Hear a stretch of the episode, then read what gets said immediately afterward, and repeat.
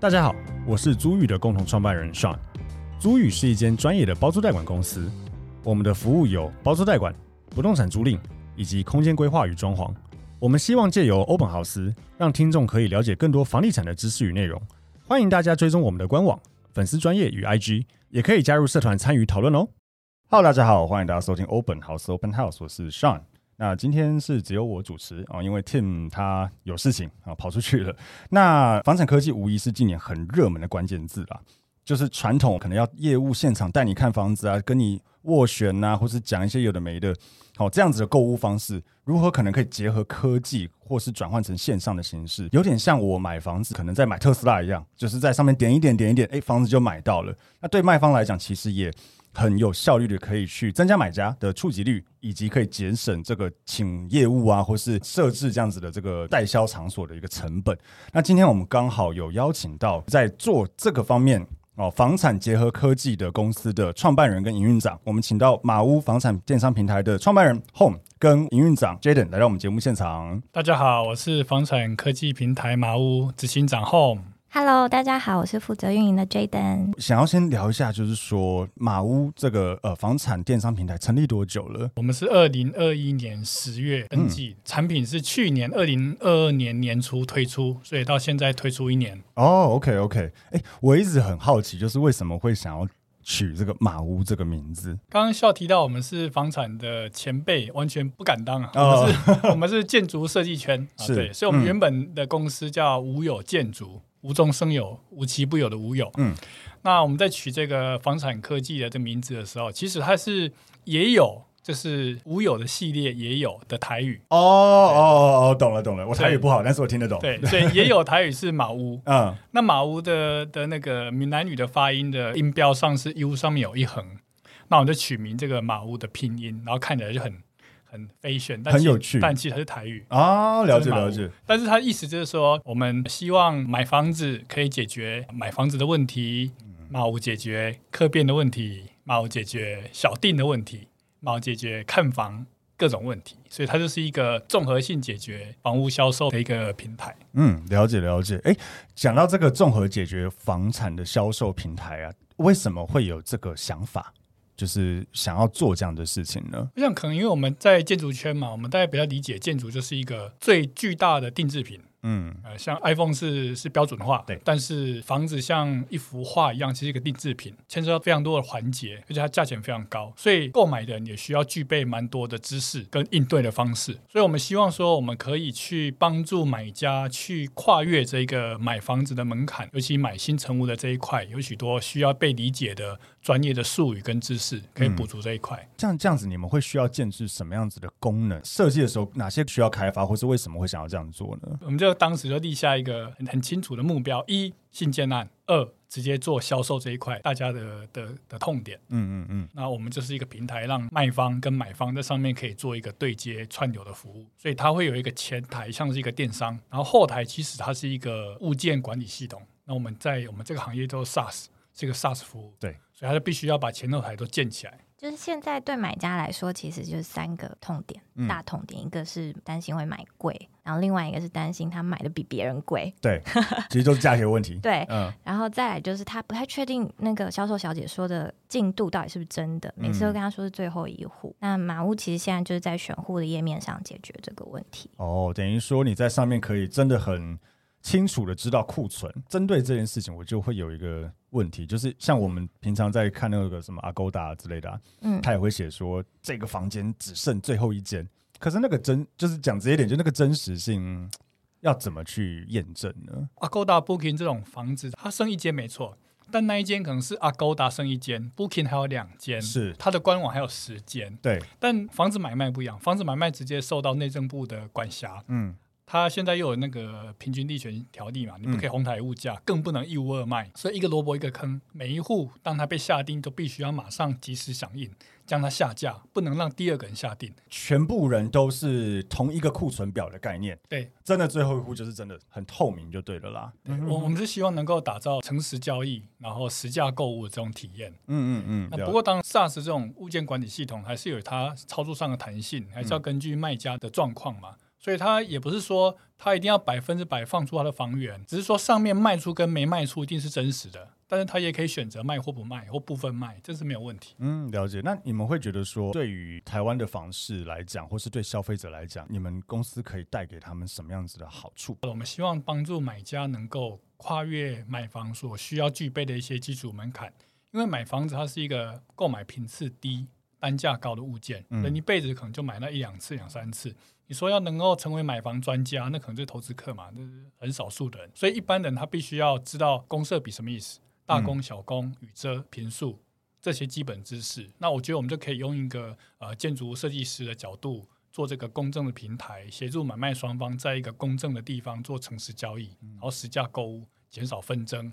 我觉得可以促进社会一个房地产交易的正常化。所以上面也会有很多专业的知识。对，我们已经生产了大量的知识内容在我们官网的那个 blog 哦，啊，还有 news，大家有兴趣可以去看，它会解释关于一些比较硬性的刚提到的数字，也有软性的一些呃建筑跟设计知识。嗯，那金流这个整个流程大概会是什么？我们买一个新房子会先从小定开始，大概十万块左右啊、嗯。那小定之后就是正式合约，会一个头款。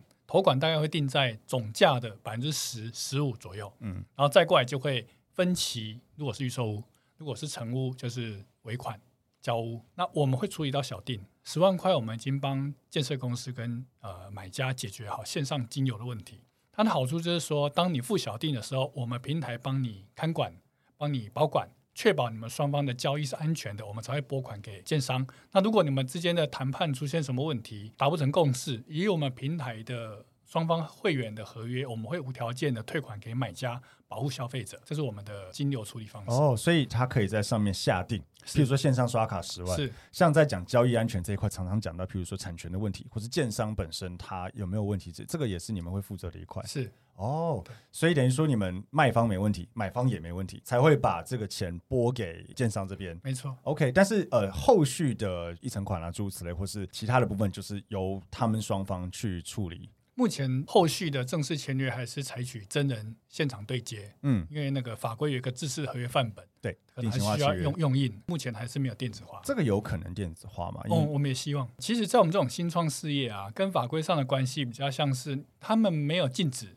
理论上你可以试试看，但是你试试看之后，他们可能就开始对于你的行为做出解释。所以比较好的方式，可能还是先事先跟地政司沟通，说我可不可以做电子化型契约。嗯，比如像在日本，日本买房子是可以远端视讯的，甚至他们的地政司也是在远端上对着摄影机念条文给你听，嗯，是可以的。那台湾法规绝对不会规定这个不行，绝对不会这样说。但是没有人这样做，哦、所以也许你试了，然后地政司就会告诉你可不可以，这也是一个方式。有没有可能整个流程都线上，从挑选到呃客变到下定到付一层款，甚至接洽银行，一路跟着用到哎尾款，这也是你们的目标吗？这也是我们的目标。哦、对，这样其实可以结合蛮多资源。那中古屋呢？你们会想要做中古屋这一块吗？我觉得中古已经有很一一些很棒的平台了。然后中古有一些新创科技在帮忙，所以我们可能就是目前是专心在新成屋、新建、哦、新建案。如果讲到新建案，你讲的是预售还是呃，就是先建后售的也包含，也包含。只要是第一手房，我们就叫新建案。那我就好奇，因为大家都知道嘛，就是华人社会很爱杀价，这个要怎么克服？实价登录正在将这件事情慢慢的变成。溢价只是小数额，不会像过去的八七折、八六折。对，因为你如果知道隔壁买多少钱，大概也不可能跟他差距太大嘛。嗯，我们把这个房地产电商化啊，网络交易化，它就会开始进入我们一般人对于网络交易直接销售的一种框架。我们自然而然就会认为，网络销售本来就是一个比较。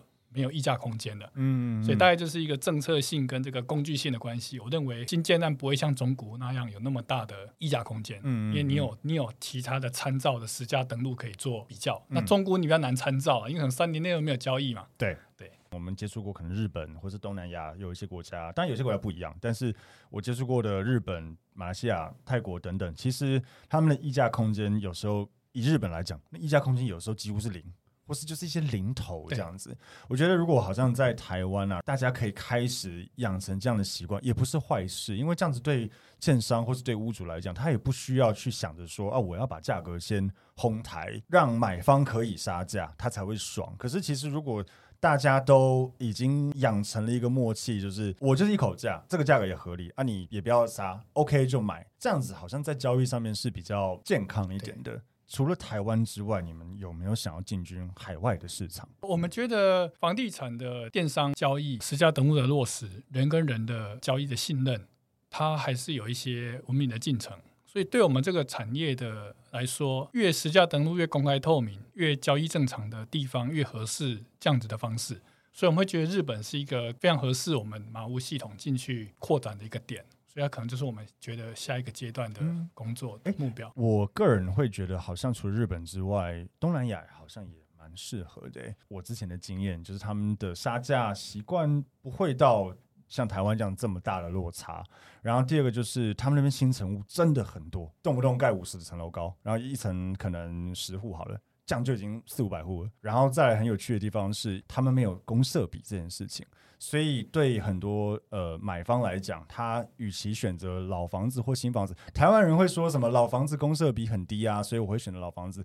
可是，在他们没有公设比这件事情的情况下，会觉得说，那我可能去买新房子会比较好。所以，像你们提到的关于所谓的一手屋或是预售屋来讲，我觉得其实东南亚市场也是蛮大的。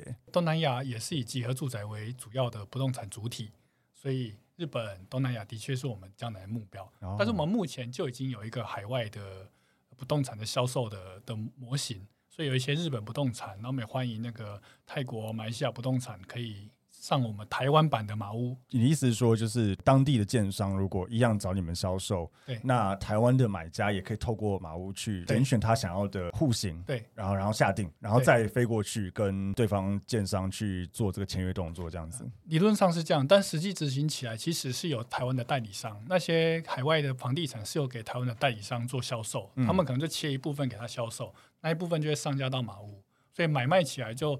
可以克服这个远距离看房的方式，在你去之前，就可以可以看到资讯、价格、可以买的户数，然后跟台湾的洽谈，再飞过去看。哦，了解了解，OK，我觉得听起来真的很特别，就是把买房子这件事情去做成像上次我们提到的，可能特斯拉这样子，我哎，我去现场，或是我在网络上点选我要我要什么，我不要什么，然后直接点选我要的户型再下定，我觉得这是很棒的一个 concept。可不可以分享一下说，如果听众想要找到你们，要如何去使用你们的服务呢？我们非常好找，就是马屋 .com。那马屋的话就是 M A A U U，不管是脸书、IG。那 Google 都可以找得到。OK，好，所以很希望说，呃，听众如果听完觉得，哎，这个是一个很有趣，从来没想过，很很想要更深入了解，或甚至可以使用看看的话，也希望大家可以就是搜寻看看，然后用用看。也可以找那个啊小马哥，因为其实对买家讲话，大部分都在脸书粉砖小马哥。我们做了一个虚拟客服，但其实真人服务了。哦，对，所以他是一个真的是一个人在那边会，对，是一群人 哦，一群人，所有马屋跟屋友的团队都会服务。这一个小马哥的对口是粉丝团吗？对，粉丝团哦，所以可以在粉丝团打小马哥，所以他是什么都能问吗？房地产官都能问，但是如果那个那个建案的一些销售的资讯，可能我们会。帮忙询问建商，或直接请你帮你预约几个建商。小马哥还有一个延伸叫做马屋特派员，因为他上的电商数位化后，他数据化之后，他就解放了他的销售方式，不用只局限在接待中心的现场，不用只交给代销或接待中心的销售人员，所有的中介、所有的代销、所有业务都可以协助去开发买方带客人到接待中心，我们电子系统都会去认证这一个带客的成效。进行一个分论啊，OK OK，我觉得很有趣。所以，呃，如果听众有更多想要了解马屋的话，当然刚刚有提到可以去 Google，或是可以找这个小马哥的粉丝团多做询问。嗯、那如果听众喜欢这样子的资讯的话，也欢迎可以帮我们在底下留言。我们每周一四都会更新，而且我们也有在用那个脸书粉丝团，可以上我们的粉丝团给我们一些，不管是。嗯，好的评论或是一些建议都好，我们都会看哦，然后虚心的受教这样子。OK，好，那我们今天节目就到这边，谢谢大家，谢谢，谢谢，谢谢大家，拜拜。